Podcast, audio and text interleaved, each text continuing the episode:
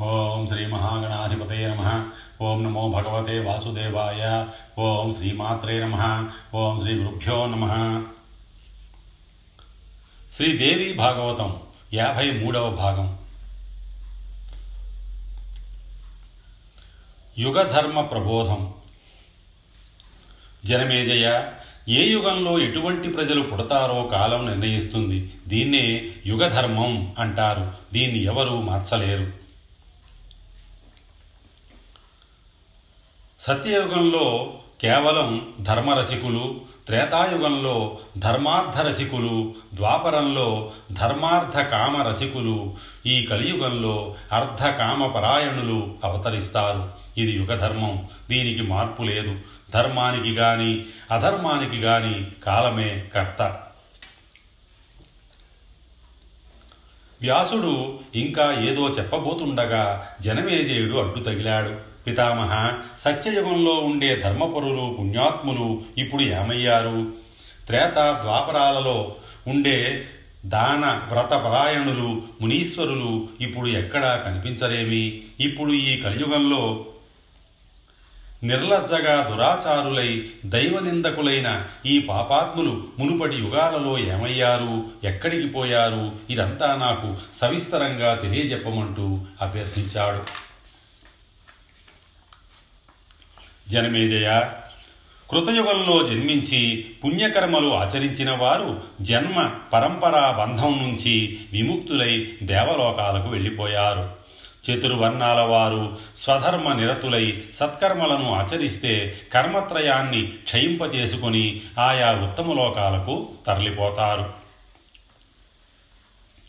రజకాది వర్ణాల వారు సత్యము దయ దానము ఏకపత్ని వ్రతము అద్రోహము సర్వప్రాణి సమానత్వము వంటి సాధారణ ధర్మాలను ఆచరిస్తే చాలు స్వర్గలోకం చేరుకుంటారు. ఇది సత్యయుగ లక్షణం. త్రేత ద్వాపరాలలో కూడా ఇంతే. ఈ కలియుగంలో మాత్రం పాపిష్టులు నరకానికి పోతారు. వీరంతా యుగాలు మారేంత వరకు ఆయా లోకాలలో నిలుస్తారు. మళ్ళీ ఆ యుగం రాగానే మానవ లోకంలో జన్మిస్తూ ఉంటారు. కలియుగం ముగిసి మరొక్కసారి సత్యయుగం ప్రారంభం కాగానే అప్పటి ఆ ధర్మాత్ములు పుణ్యాత్ములు స్వర్గం నుంచి మానవులై భూలోకానికి అవతరిస్తారు. ద్వాపరం ముగిసి కలియుగం మొదలు కాగానే నరకం నుంచి పాపాత్ములంతా మళ్ళీ భూమికి దిగుతారు. ఇది కాల సమాచారం. దీనికి తిరుగులేదు తెలుసుకో. అందుచేత కలియుగం పాపకోపం. ప్రజలు కూడా అలాగే దానికి తగ్గట్టు ఉంటారు. ఎప్పుడైనా చాలా అరుదుగా ఒక్కోసారి దైవవశాత్తు కొందరు జీవులకి యుగ వ్యత్యయం వస్తుంది. క్రిందటి కలియుగంలో సజ్జనులై జీవయాత్ర సాగించిన వారు మరుసటి కల్పాన ద్వాపరంలో జన్మిస్తూ ఉంటారు. అలాగే కొందరు త్రేతాయుగంలోకి మరికొందరు సత్యయుగంలోకి మారుతూ ఉంటారు. సత్యయుగంలో జన్మించి దుష్టులుగా మారిన వారు అనంతర కల్పాన కలియుగంలోకి దిగిపోతూ ఉంటారు. సంచిత కర్మ ప్రభావం వల్ల దుఃఖాలు అనుభవిస్తూ ఉంటారు. జీవిస్తున్న యుగం తాలూకు ప్రభావం వల్ల అవే పాపాలు మళ్ళీ ఆచరిస్తూ ఉంటారు. అంచేత జనమేజయ అప్పటి పుణ్యాత్ములు ఇప్పుడు కనపడరు. ఇప్పటి పాపాత్ములు అప్పుడు వినపడరు. యుగధర్మాల లక్షణం ఇది. తెలిసిందా? పితామహ చాలా వరకు అర్థమయ్యింది. అయితే ఆ యుగధర్మాలు ఏమిటో మరింత వివరంగా తెలుసుకోవాలని ఉంది. తెలియజెప్పవా? జనమేజయ తప్పకుండా తెలుసుకోవలసిన విశేషాలే అవి చెబుతున్నాను విను.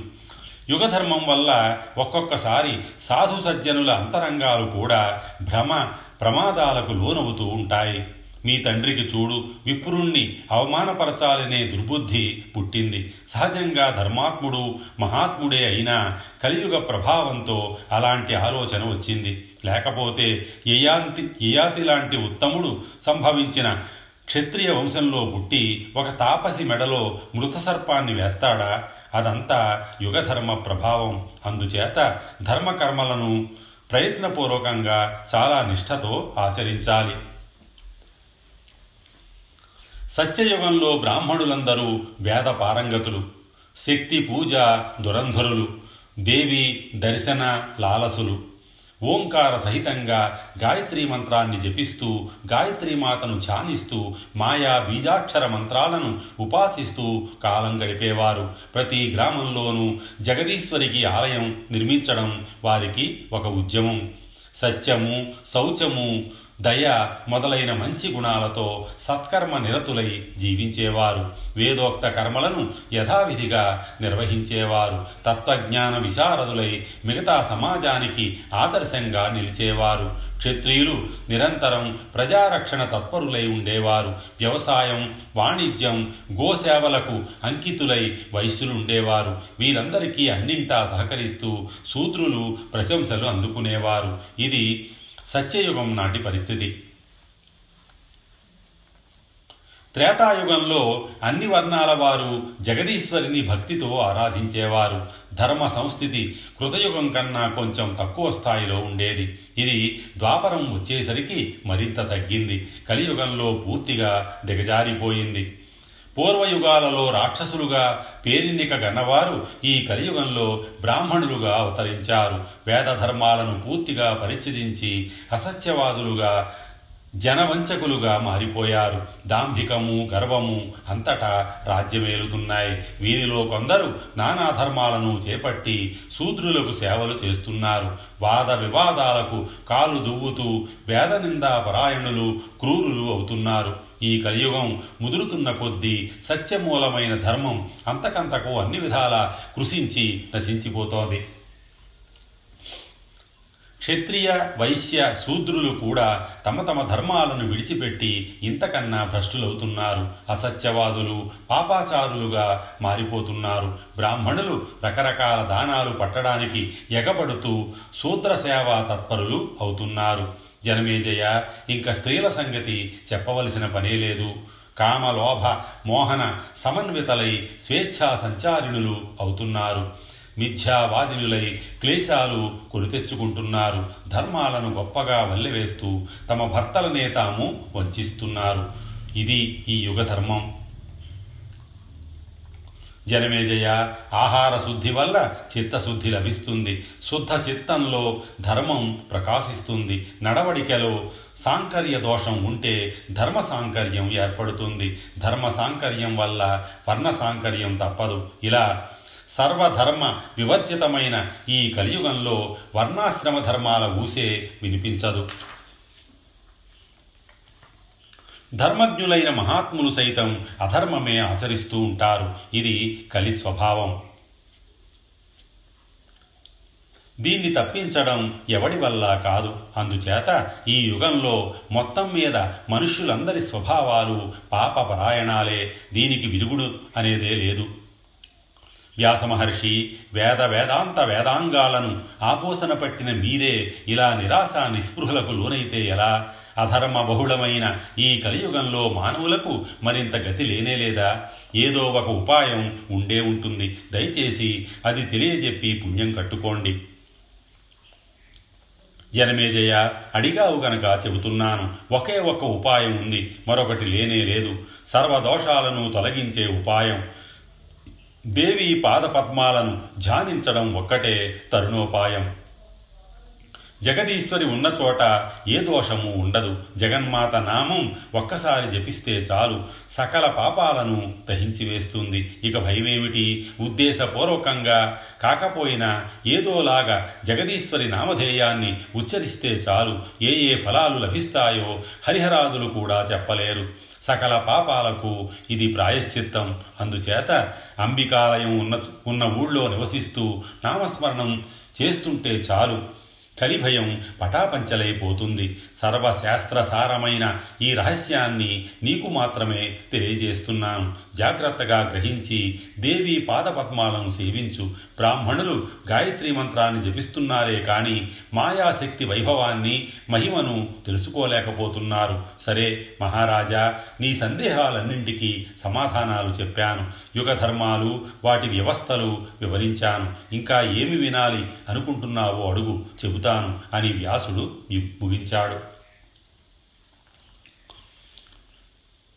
వ్యాస మహర్షి ఈ భూలోకంలో పుణ్యతీర్థాల గురించి వినాలని ఉంది. మానవులు గాని దేవతలు గాని వెళ్ళి సందర్శించవలసిన పుణ్యక్షేత్రాలు మునగవలసిన పుణ్యనదులు వీటి విశేషాలు ఫలాలు తీర్థయాత్ర నియమాలు వీటిని తెలుసుకోవాలనుకుంటున్నాను. భూగోళమంతా నీకు కరతలామలకం కనుక వివరంగా తెలియజేయి.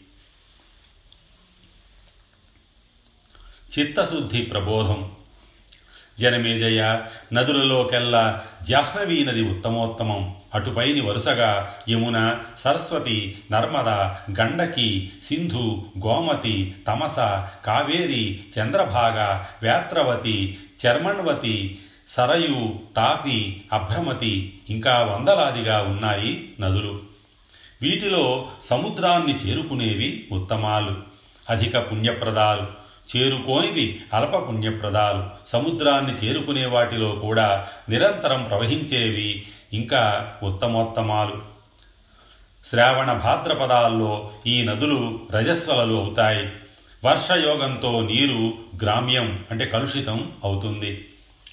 అరణ్యాలలో పుష్కర కురుక్షేత్ర ధర్మారణ్య ప్రభాస ప్రయాగ నైమిష అద్భుతారణ్యాలు పవిత్రమైనవి. అలాగే శ్రీశైల సుమేరు గంధమాదన పర్వతాలు ప్రశస్తాలు. సరస్సులలో మానస సరస్సు ఉత్తమోత్తమం. అటుపైని బిందు సరస్సు అచ్చోద సరస్సు పేర్కొనదగినవి.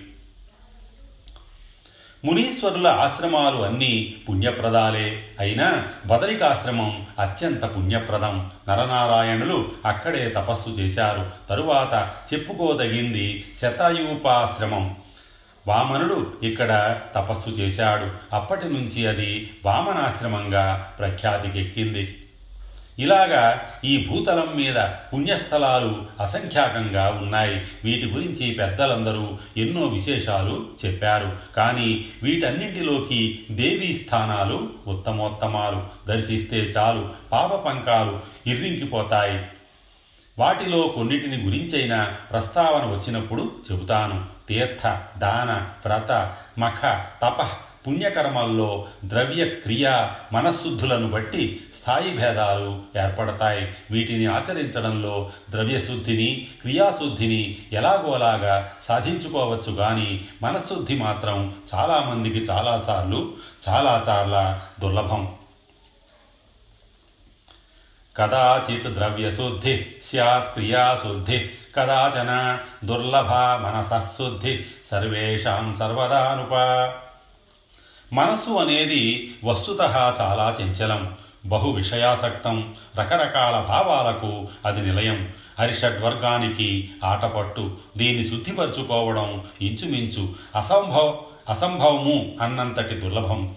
సకల తపస్సులని తీర్థయాత్రల్ని పుణ్యవ్రతాలని చెడగొట్టేది విఘ్నపరిచేది ఈ మనస్సే. దీన్ని కుదుటపరుచుకోవడానికి తీవ్రంగా నిరంతరంగా ప్రయత్నం చేయాలి. జనమేజయ అహింస సత్యము అస్థేయము శౌచము ఇంద్రియ నిగ్రహము స్వధర్మ పాలనము అనేవి తీర్థసేవల కన్నా గొప్పవి. నిత్యకర్మలను విడిచిపెట్టి సహవాస దోషం వల్ల అపమార్గాలలో పయనించి జీవిత చరమాంకంలో తీర్థయాత్రలు చేస్తే పుణ్యం రాకపోగా పాపం చుట్టుకుంటుంది. తీర్థాలలో గ్రుంకులిడితే శరీరానికి అంటుకున్న దుమ్ము ధూళి ప్రక్షాళితం అవుతాయి తప్ప మనస్సు పరిశుభ్రమవుతుందా? నిజా నిజంగా వాటిగా శక్తే ఉంటే గంగా తీర నివాసులకు ఎంతటి అంతఃశుద్ధి ఉండాలి? కానీ అలా లేరే అక్కడి మునుల్లో కూడా ద్రోహబుద్ధులున్నారే. అంచేత తీర్థోదకాలు మనస్సుని ప్రక్షాళన చెయ్యలేవు. కనుక చిత్తశుద్ధిని మించిన తీర్థం ఈ సృష్టిలోనే లేదు. దైవయోగం వల్ల సజ్జన సాంగత్యం లభిస్తే అది జ్ఞానవంతుడి మనస్సును విశేషంగా ప్రక్షాళన చేస్తుంది.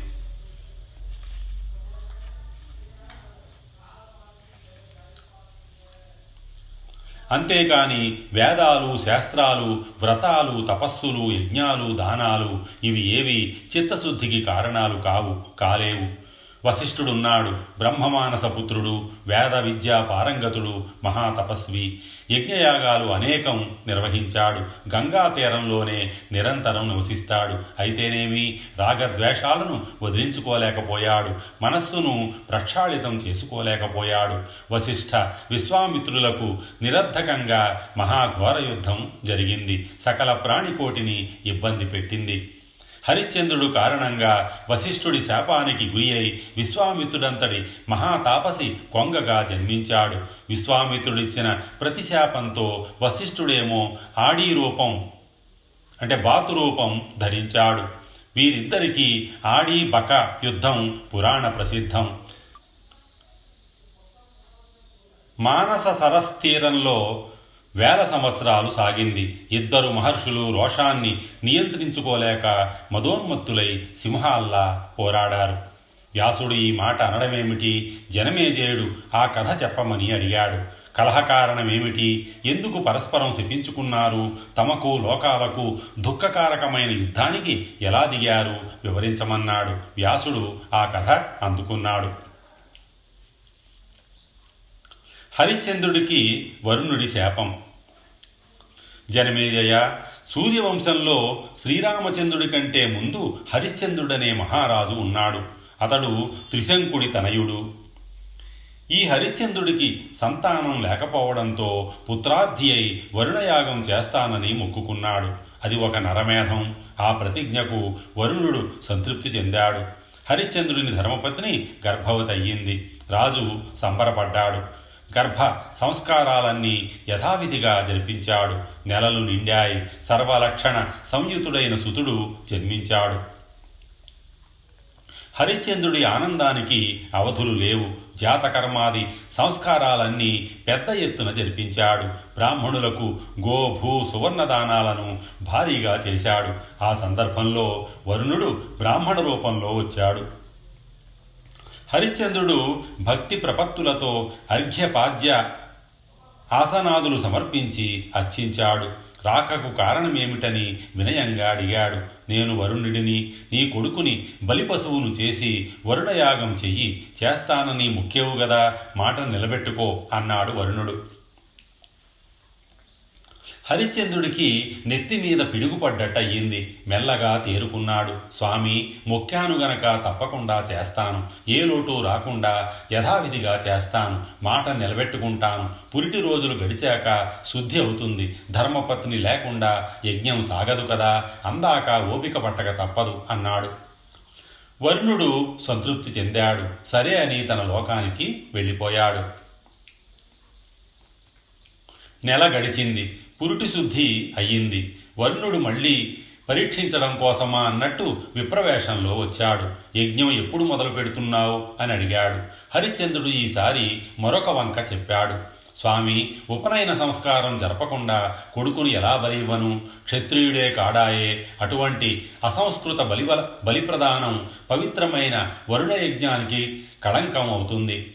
నేను నీ సేవకుణ్ణి దీనుడినే అభ్యర్థిస్తున్నాను. ఉపనయనం చెయ్యకుండా కొడుకును బలి ఇవ్వడానికి ధర్మశాస్త్రాల ప్రకారం తండ్రిగా నాకు అధికారం లేదు. అంచేత అప్పటిదాకా ఓపిక పట్టు మరొక అవకాశం అనుగ్రహించు అని ప్రాధేయపడ్డాడు.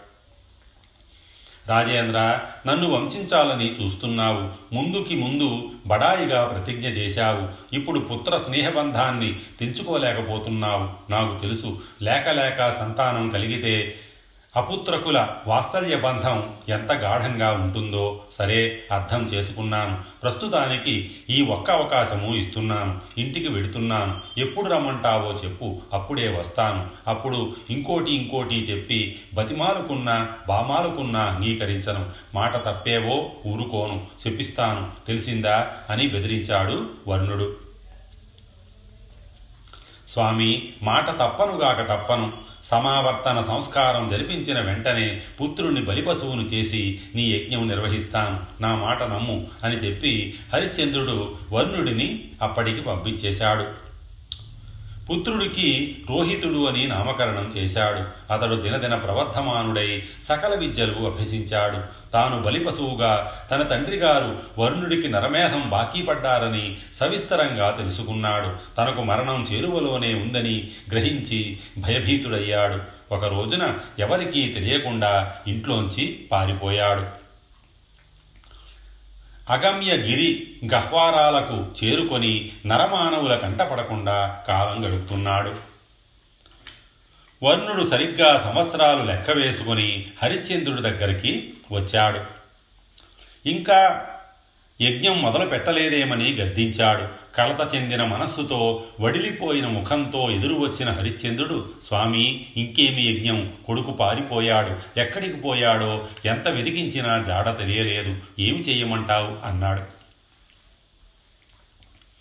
వరుణుడికి కోపం కట్టలు తెంచుకుంది. అసత్యవాది నన్నే వంచిస్తావా? నీకు జలోదరం వచ్చుగాక అని శపించి విసవిస నడిచి వెళ్ళిపోయాడు. హరిశ్చంద్రుడికి జలోదర వ్యాధి ఆ క్షణంలోనే సంక్రమించింది. క్రమేపీ ముదిరింది. శాపం వల్ల వచ్చిన రోగం కనుక ఏ వైద్యానికి లొంగడం లేదు. రాజు మంచం పట్టాడు. ఒక బాటసారి ద్వారా రోహితుడికి విషయం తెలిసింది. రోహిత నీ తండ్రి రోగపీడితుడయ్యాడు. వరుణుడు శపించాడు. నువ్వు పుట్టి నీ తండ్రికి జలోదరం తెచ్చిపెట్టావు. ఏమి పుట్టుకరా నాయనా నీది? నువ్వు మాత్రం ఇక్కడ సుఖంగా శరీరం పెంచుతున్నావు. దీనితో ఏమి సాధిద్దామనుకుంటున్నావో గాని తండ్రిని రోగిష్టిని చేసిన నీ జన్మ వ్యర్థం. ముమ్మాటికి నిష్ఫలం నిష్ప్రయోజనం. తండ్రి కోసం ప్రాణాలు త్యాగం చేయడం ఉత్తమ పుత్రుల లక్షణం. నీ కోసం కన్న తండ్రి వ్యాధి పీడి పీడితుడు కావడం నీ అధమత్వానికి సంకేతం. పుత్రాధమ అంటూ ఆ బాటసారి దులిపేశాడు. రోహితుడికి ధర్మం తెలిసి వచ్చింది. తండ్రిని చేరుకుందామని నిశ్చయించుకున్నాడు. సరిగ్గా ఆ సమయానికి ఇంద్రుడు బ్రాహ్మణ రూపంలో వచ్చాడు. పరమ దయాన్వితుడిలాగా రహస్యంగా హితోపదేశం చేశాడు. రాకుమారా ఇంటికి పోదామనుకుంటున్నావా? పరమ మూర్ఖుడిలా ఉన్నావే. నీ తండ్రి జలోదరంతో చావు బతుకుల మీద ఉన్నాడు. బడాయికి పోయి వరుణయజ్ఞం చేస్తానని ప్రతిజ్ఞ చేశాడు. చెయ్యలేక శాపానికి గురి అయ్యాడు. ఇప్పుడు నువ్వు వెడితే యూపస్తంభాన్ని కట్టేసి వరుణుడికి బలి ఇస్తాడు. వృధాగా చనిపోవాలనుకుంటే ఇంటికి వెళ్ళు. లేకపోతే హాయిగా ఇక్కడే జీవించు అని ఆ కపట బ్రాహ్మణుడు ఉపదేశం చేశాడు. రోహితుడు ప్రయాణం విరమించుకున్నాడు. అటుపైని అప్పుడప్పుడు ఎవరో ఒక బాటసారి అటువైపు రావడం తండ్రి విషయం చెప్పడం ఇతడు ఇంటికి వెడదామనుకోవడం ఇంద్రుడు బ్రాహ్మణ వేషంలో వచ్చి వారించడం జరుగుతూనే ఉన్నాయి. ఇదొక దేవీ మాయా విశేషం. హరిశ్చంద్రుడు ఒక రోజున తన సన్నిధానంలో నిలబడ్డ రాజగురువు వశిష్ఠుల వారిని ఏకాంతంగా అడిగాడు. మహాత్మా ఏమి చెయ్యమంటారు? ఈ బాధ భరించలేకుండా ఉన్నాను. మనస్సంతా వ్యథాకులంగా ఉంటోంది. ఏదో తెలియని భయం పట్టి పీడిస్తోంది. ఏదైనా ఉపాయం చెప్పి దారి చూపించి నన్ను కాపాడండి మహానుభావ అని ప్రాధేయపడ్డాడు. అప్పుడు వశిష్ఠుడు మహారాజా ఉపాయం లేకపోవడమేమిటి? ఉంది. అడిగావు గనక చెబుతున్నాను. విను. ధర్మశాస్త్రాలలో పదమూడు రకాల పుత్రుల్ని చెప్పారు. అందులో క్రీతపుత్రుడు ఒకడు. అందుచేత పుష్కలంగా ధనం ఇచ్చి ఒక బ్రాహ్మణ బాలుడిని కొని అతడిని బలి ఇచ్చి యజ్ఞం పూర్తి చెయ్యి. వరుణుడు సంతృప్తి చెందుతాడు. నీ రోగం శాంతిస్తుంది అని దారి చూపించాడు. హరిశ్చంద్రుడికి ఈ ఉపాయం నచ్చింది. వెంటనే మంత్రులను పిలిపించి పురమాయించాడు. గ్రామాలన్నీ గాలించండి ధనలోభంతో కొడుకుని అమ్ముకునే బీదబాపడు ఎక్కడో ఒక చోట ఎవరో ఒకరు దొరకకపోరు. ఆయన కోరినంత ధనము ఇచ్చేసి కొడుకును పట్టుకురండి. ఇది నాకు స్వకార్యం మీకు స్వామి కార్యం. దీనికి లోహించకండి వెనకాడకండి. విషయమంతా చెప్పి బతిమాలో బామాలో ఒప్పించి యజ్ఞ పశువుగా ఒక బ్రాహ్మణ బాలుడిని తీసుకురండి. ఆలస్యం చెయ్యకండి వెంటనే వెళ్ళండి అని ఆజ్ఞాపించాడు.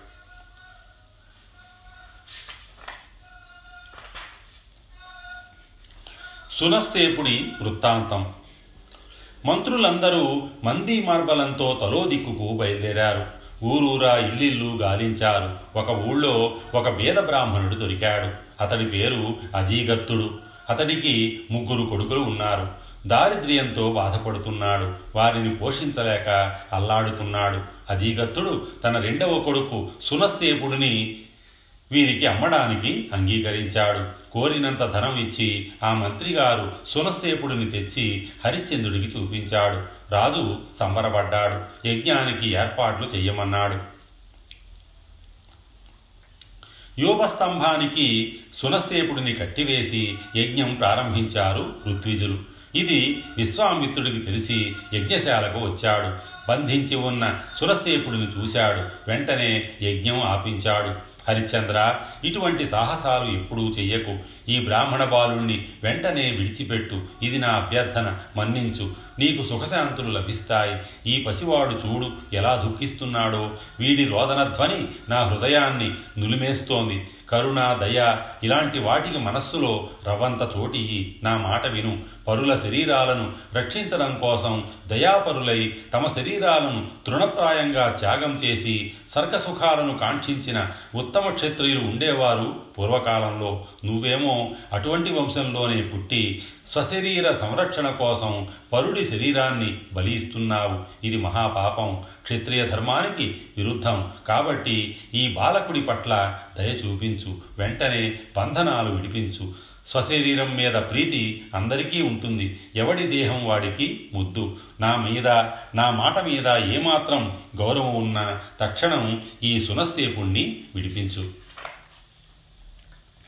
విశ్వామిత్రుడు ఎంతగా చెప్పినా హరిశ్చంద్రుడు వినిపించుకోలేదు. పెడచి వినిపెట్టాడు బాలకుణ్ణి విడిచిపెట్టలేదు.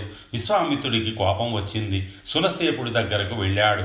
వరుణ మంత్రాన్ని చెవిలో ఉపదేశించాడు. మరణ భయంతో గజగజలాడిపోతున్న ఆ బాలుడు ఆ మంత్రాన్ని ప్లుతస్వరంతో మననం చేస్తూ వరుణుణ్ణి ధ్యానించాడు.